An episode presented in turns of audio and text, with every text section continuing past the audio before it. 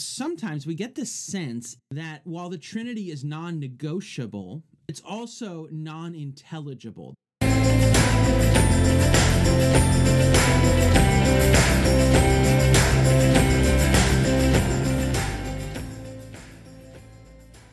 Hey Cross United, I'm so glad you've joined us for this online message.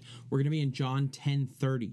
So if you have your Bibles, you can turn to John 10:30 or if you're using an app, tap on over to John 10:30. Um, I was raised in a Christian home, although I was I was actually born into a non-Christian home. My parents met Jesus when I was two, and they raised me to know Jesus and love Jesus and follow Jesus. They raised me in the local church where I was trained and taught by faithful men and women uh, in a variety of local churches throughout uh, my childhood as we, we moved different parts of the state. Uh, but for the most part, in, in one local church that uh, was a faithful church that still um, means a whole lot to me today is actually a partner with us in the ministry of our, our church planting here as, as Cross United Church.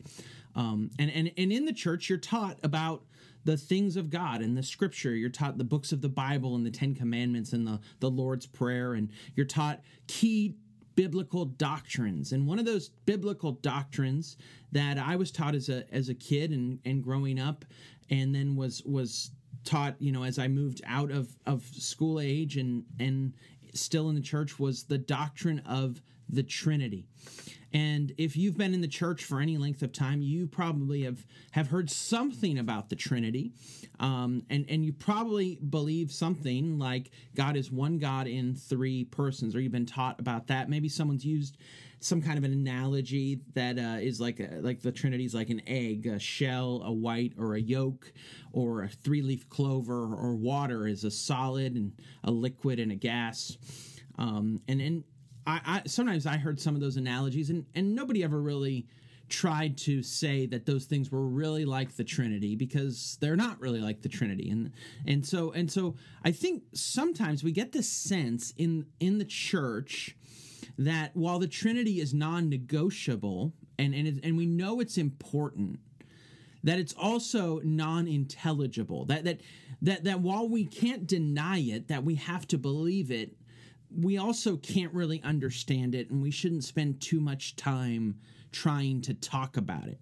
That it's one of those mysteries of the faith that doesn't really influence our lives and our faith and our our view of the world all that much. Now, and I don't think anyone would ever say that, but I, I just kind of get a general sense that maybe that's how people tend to approach it because it is a doctrine that is shrouded in mystery and transcends our understanding. That said, I really think that it's hard to overstate it's hard to really exaggerate how important the Trinity actually is you know, when when I first started seminary, I took a class on the Trinity, and and uh, we read you know hundreds of pages and multiple books, and wrote papers and took tests and had had hours of discussions, and and at the end of that class, I'll never forget the professor said, you know, we've probably barely scratched the surface of this important biblical teaching. And, and he was 100% right on that. He, that, that it's it's you, you could spend a lifetime, and many theologians have spent a lifetime exploring the mystery of the Trinity. Now, if you've been around our church at all, you know that this is something we talk about quite a bit. Um, we talk about it a lot, not just because you know some pastors they kind of have their their favorite hobby horse they like to ride, and they kind of go come back to it over and over. And and I mean I don't know maybe that's that's what I, I like to do. I'm not immune to that by any stretch, but but really the reason we talk about the Trinity so much, it, there's two reasons. One is that we're going through the Gospel of John, and in the Gospel of John, the Trinity is the main character. And the Trinity is the main character in the Gospel of John, just like the Trinity is the main and star character of the entire Bible. And so that's why we that's really why we talk about the Trinity so much is because the Trinity is the star character of the Bible that we teach and we study. And it's the and, and the Trinity is the main character of the specific book of the Bible that we're studying together in a really concentrated way that John is a work of Trinitarian theology. Um, there's another reason we talk about the Trinity a lot. We talk about the Trinity a lot because the Trinity is at the heart of all reality. The Trinity is the most real thing, the most real being, the most real thing, entity, life in existence. The only eternal, true, singular thing or being or one God in three persons. So, so we talk about the Trinity quite a bit because I don't think you can, I think it's impossible to talk about the Trinity too much. I also think if we're going to be faithful to the book of the Bible and the passages of Scripture that are, you know, coming before us, you know, sequentially as we're going through John's Gospel, chapter by chapter, verse by verse, section by section, um, we can't avoid it. We can't avoid it. Because John, the Gospel of John is all about the Trinity. It's all about how it can be that the God of the Old Testament, Yahweh, can also be revealed and seen in the person of Jesus Christ. John was a was a man who followed Jesus. He knew Jesus. He loved Jesus. He he he was was a disciple when Jesus was on earth when he was very very young, and then was a pastor and a preacher and a theologian and a writer for decades after Jesus had ascended into heaven. And John was a man who knew his Bible. And John knew his Bible backwards and forwards. And uh, he knew the, the, that God was the main character of the Old Testament. What we call the Old Testament, John just called the Bible. For him, the Old Testament was just simply the scripture. Uh, because the New Testament hadn't been written and hadn't been distributed yet. And and when John read his Bible, he saw in Genesis 1 that God created the heavens and the earth and that God has a name and his name is is Yahweh or Jehovah.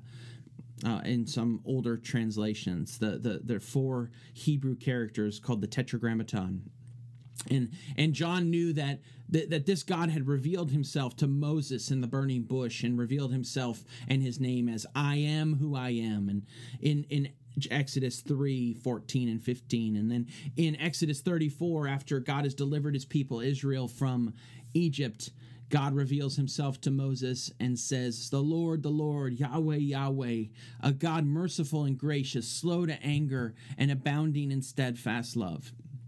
And he knew that this one God w- was revealed through, the, through Moses proclaiming to the people of Israel as they're about to enter the promised land Hear, O Israel, the Lord Yahweh, our God, the Lord is one. There's, there is nothing more clear in the entire Old Testament scripture than this that God is one that God is one. There is only one God. This would have been a radical belief in that day and age. In the day and age of polytheism and many gods and and you know that that there was a god for various regions of the earth and various facets of human life that the Hebrew the Hebrew people, the Jewish people, believed that there was only one God, and he was the creator God and the covenant God who created all things and entered into covenant with his people. John knew all this. John John was a was a man who knew his Bible really really well. And he also knew that his best friend Jesus was God. And and he he wrote this narrative of the life of Jesus to give us a glimpse of how that can be the case. How can the Father and the Son and the Spirit all be God, and yet there only be one God? And he gives us this opening um, explanation in, in the very beginning of his gospel in John 1 1 through 3. He says, In the beginning was the Word, and the Word was with God, and the Word was God. He was in the with God in the beginning. All things were created through him, and apart from him, not one thing was created that has been created. So he says there in John 1 1, in the beginning was the Word. He's he's echoing there the first line of the entire Bible. In the beginning, God created the heavens and the earth. And he's he's he's bringing that back to mind. And he says, In the beginning was the Word. But lest we think that God um, is only the Word, he, we see that the Word was with God. But then, lest we think that the Word was something other than God or separate from God or submitted to God, we see, and the Word was God. And he explains that in the beginning, that is before the creation, he was already there. The Word was already there with God in the beginning in verse 2. Doesn't say there that it was with God. The Word was not an it, but it says, and he, he the Word, he was with God. The Word, John tells us, is not a thing, the Word is a person. And unless we think that that this word was something that God had created before creation itself in some sort of way that's hard for us to understand. Um, he explains that the God who created is the Word Himself. In verse 3, he says, All things were created through Him, and apart from Him, nothing was made that has been made. Lest we think the Word being with God somehow means that the Word was created, John says, no, don't make that mistake. The Word is the Creator. The Word is on the Creator side of the canyon of reality. The Word is not a creature, the Word is the Creator. And we see in John 1:14 that the Word became flesh and lived among us or dwelt among us. He explains that the Word is the glorious and only begotten Son from the Father. We observed his glory, the glory as of the only Son from the one and only Son or only begotten Son from the Father, full of grace and truth. And then finally in verse 17, this opening prologue, he reveals the name of the Word, the Son, as Jesus Christ, Jesus the Messiah. And this this prologue that John writes here, it opens up the way for John to begin to explain who God is, who God actually is, who the real God is. And a lot of people believe in God. The recent survey showed that Americans, if asked if they believe in God, 87%, 87% would say yes. Lots of people believe in God. Most people believe in God. Almost everyone you meet would probably say that they believe in God. But the question is do you believe in the real God, the God who actually exists? Not even just the God of the Old Testament. The God of the Old Testament, Yahweh, has revealed his name, has revealed himself even more fully as God the Father, the Son, and the Holy Spirit, as God the Trinity. Jesus tells us this over and over again through the Gospel of John.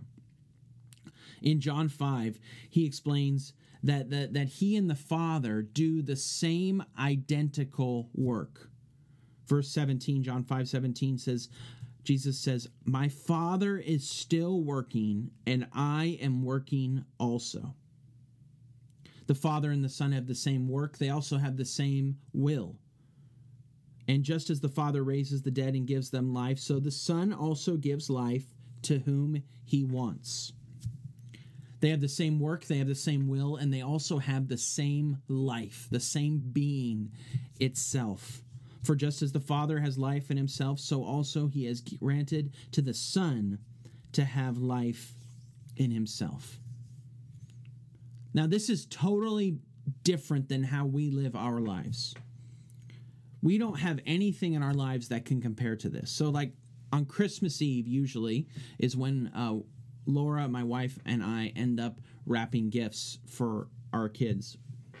And we we can do the same thing that is, we can wrap gifts, we can wrap presents, but we can't do the exact same thing at the exact same time in the exact same way. We can work on different gifts at the same time. We can wrap the same gift in different parts of the gift doing different aspects of you know wrap you know different parts of wrapping the paper around or you hold the paper while i tape. Um, we we can do the same type of thing. I can watch her do something and then copy her or she can watch me do something and and do the same thing. We can do similar things. We can do things nearly the same time in nearly the same way but we can't do the exact same thing at the exact same time because we're two different people. And, and and so we don't really understand that when Jesus says we don't have a category to understand that when the Father works, he works in exactly the same way and exactly the same time, doing exactly the same thing. Because unlike Laura and I, we are two persons with two distinct human natures. We have the same kind of human nature, but we're not the same human nature. We are a person and a and a human being that are, you know, separate. We're different human beings. God is different because God is multiple persons, but only one nature. And this is where our verse you thought I forgot, but I didn't, that we're in John 10 30. This is where our verse really helps us understand. Look at what he says in John 10 30. We'll actually start in verse 25 to give some context. Um, so, so the leaders have have approached Jesus and say, "If you're the Messiah, just tell us." In verse 24, and here's how Jesus answers: "I did tell you, and you don't believe." Jesus answered them. "The works that I do in my Father's name testify about me. But if you don't, but you don't believe because you are not of my sheep. My sheep hear my voice. I know them and they follow me. I give them eternal life and they will never perish. No one will snatch them out of my hand. My Father who has given them to me is greater than all. No one is able to snatch them out of the Father's hand. Now here's here's our verse. I and the Father are one. Now we've already talked about this passage in a more general sense. And if you missed that, I think it was two weeks ago that we talked about this. You can look on our website on YouTube and check out that teaching on the bigger context of what Jesus is saying, where he he's he's bringing to to these Jewish leaders who are approaching him the, the, the charge that the problem is not that they don't have enough information. The problem is that they can't hear him. They don't listen because they're not of his sheep. He explains here again, like he did in chapter 5, that the, the works of his, he and his father are undivided and inseparable. The, the Latin theologians used to say this that the opera ad extra indivisa sunt, that the, the works of God in the world outside of the Trinity are inseparable. That is, the Father and the Son do exactly the same work and exactly the same time, the same identical work, the same identical will. Because the Father and the Son and the Spirit have the same nature, they are the same God in three persons. It's not like the Father does something and the Son kind of goes, Oh, that looks good. Let me do it like you. No, they do the same thing at the same time from the same will. So, so Jesus here is is confronting the goats and comforting the sheep with the the assurance they have of their salvation if they are in, if they're in Christ. And the the the the the way he says the last verse here really I think provides some help for us when we think about how to think about the belief that God is a trinity because in the original Greek, which which was originally how the the John wrote this gospel down, in the original Greek, it literally could be translated, I and the Father, we are one thing. The verb we is a first person plural. We are Father and Son. And then the the adjective is one. We are one, but it's a it's a neuter, meaning it doesn't have. Uh, it doesn't refer to a male or a female. It refers to something new, neutral. And usually in, in Greek, when something is a neuter, you can provide the word things. Now, enough with the grammar. I don't want to. I don't want to, you know, lose you, you know, in in the weeds of the of the grammar. The point is this: the Father is we in terms of his persons, or excuse me, God is we in terms of his persons, and one thing in terms of his nature. God is both we and one. God is both one and we. God is one in his divine nature. What is a nature? A nature is is what defines the characteristics or the attributes of something. So the nature of a tree, you know, you look and you can see all over, you know, you can see different kinds of trees. There's palm trees, there's oak trees, there's olive trees, you know, there, there's there's uh, apple trees, there's lime trees, but but you know a tree when you see a tree, because a tree is is a, is a plant that has some sort of central trunk that roots itself into the ground and, and from that grow these other smaller branches and leaves and sometimes fruit of some kind. And even though a palm tree and an oak tree look a lot different, but they're both trees, they both have the nature of a tree. A horse has four legs and a tail and a mane. A human has a body, a soul, a mind. Uh, uh, usually two arms, two legs, a mouth, two eyes, a nose, and two ears. And if one of those things is missing, doesn't mean the person uh, isn't a human anymore. It just means that they're there's something you know that's that's been they've been injured or something in some way. But but their nature is such that their human nature means that in general, this is what a human being is. And you can see a horse, a tree, and a human, and you know the difference. The nature of a tree versus the nature of a horse versus the nature of a human are, are the defining characteristics of the thing. But for humans, we also say that someone is a human, but they're also a person. There's no such thing as a generic human being. I don't know if you ever watched that that old show Community, where the the, the mascot for this community college was just the human being, this generic human being, just kind of this this pasty blob uh, of a person trying to be you know unoffensive and ended up just being even more more offensive. There's no such thing as sort of just a generic human being. Every human being every human nature is also a person.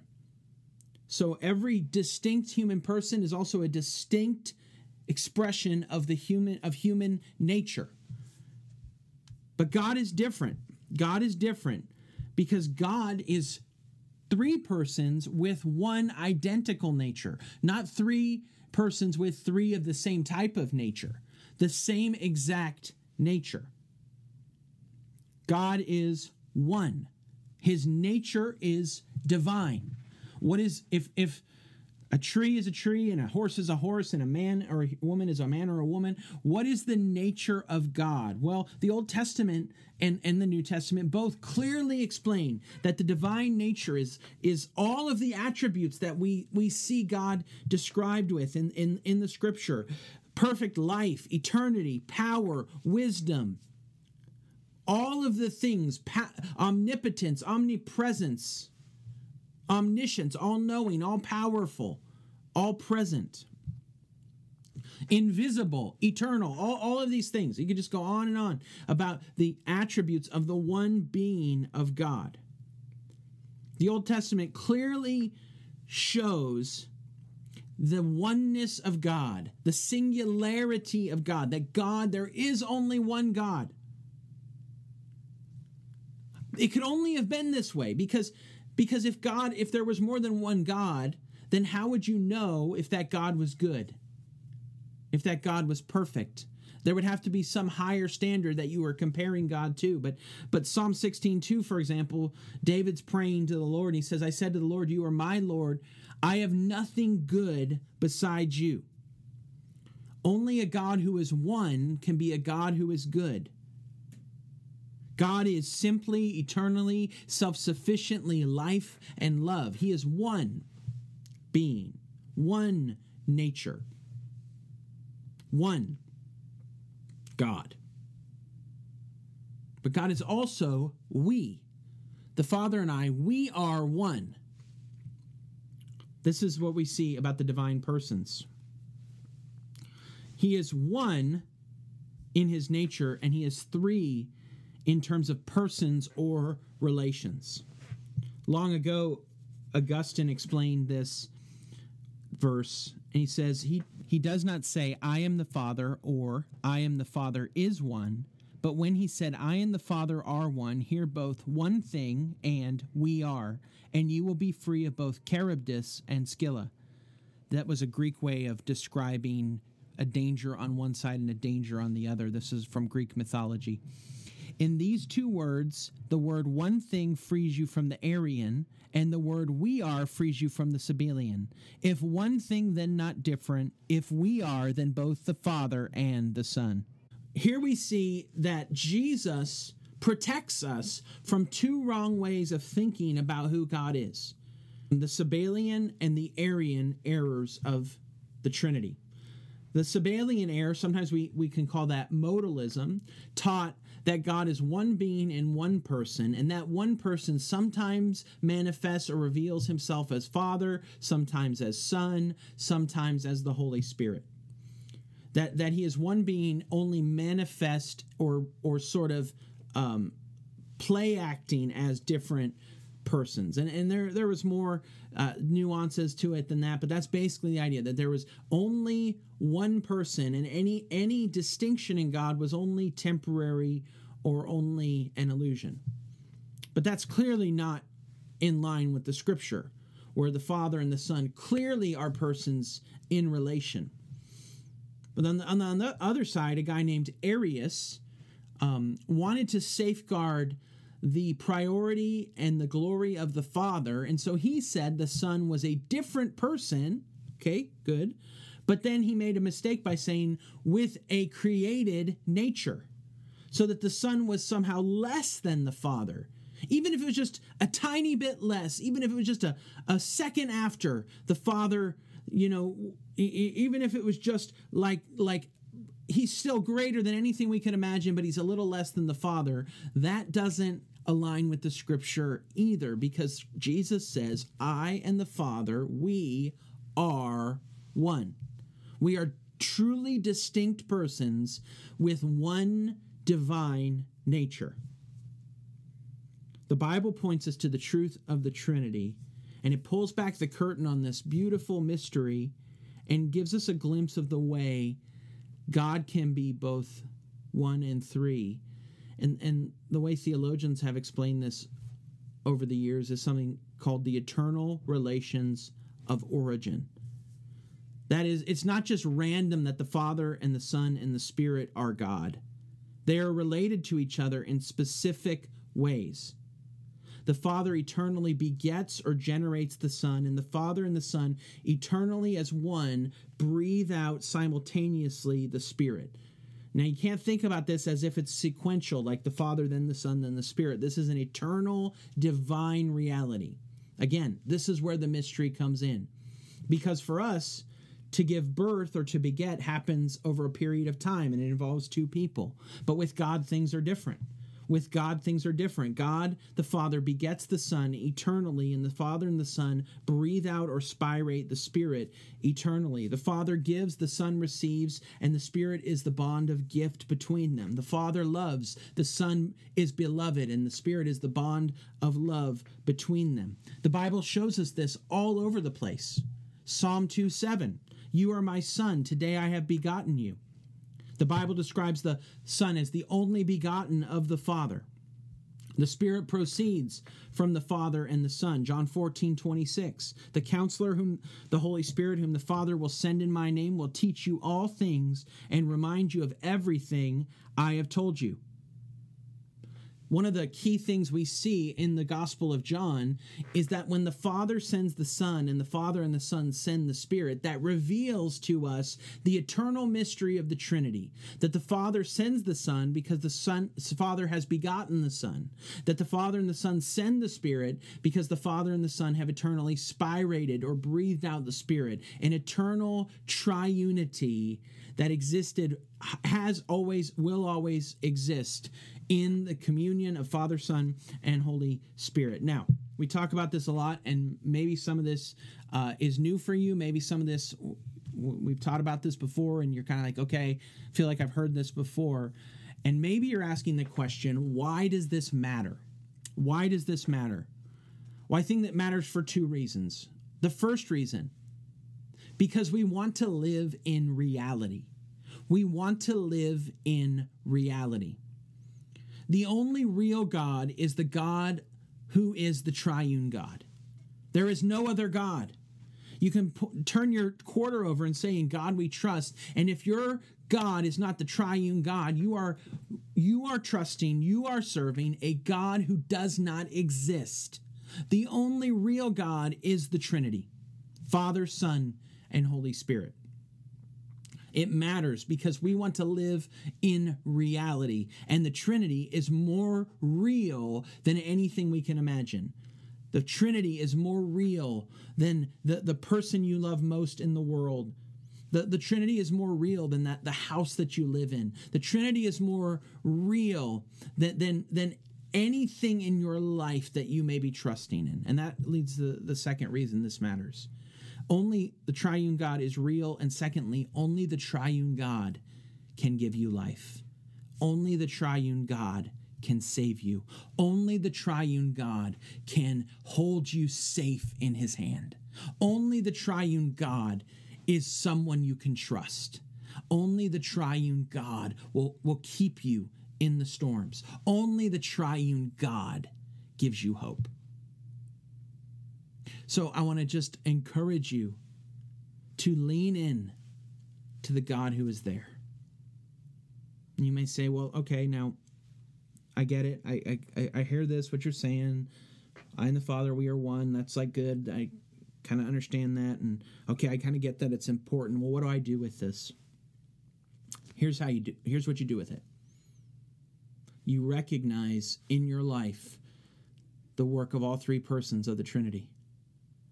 I often will consciously pray, Father, in the name of Jesus, by the power of your Spirit, and recognize that all three persons of the Trinity are at work in your heart and in your life. All three persons of the Trinity are at work in the creation of the world and the redemption of the people God is going to save and the redemption of the, the earth and the, and, the, and the created order itself. That the Father sent the Son to become a human being, to, to live a sinless life, to die a sinner's death on the cross, to be buried and raised from the dead by the power of the Spirit, so that He could then send the Spirit and bring the Spirit into our hearts, so the Spirit would, would when we hear the story of Jesus, God the Son in human in human nature in human flesh and his life death and resurrection we would hear it and we would believe it and we would turn from our sins and we would trust in him and we would be forgiven our sin and given eternal life. The triune God is real and the triune God is worth trusting.